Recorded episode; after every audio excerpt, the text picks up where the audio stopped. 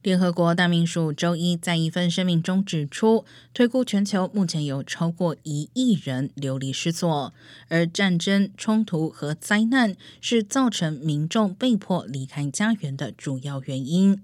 根据难民署的数据，因埃塞俄比亚、布吉纳法索、缅甸、尼日利亚、阿富汗和刚果民主共和国等国家的冲突，到二零二一年底，全球被迫流离失所的人数上升至九千万，而俄乌战争又进一步提高了世界难民流离失所的数字。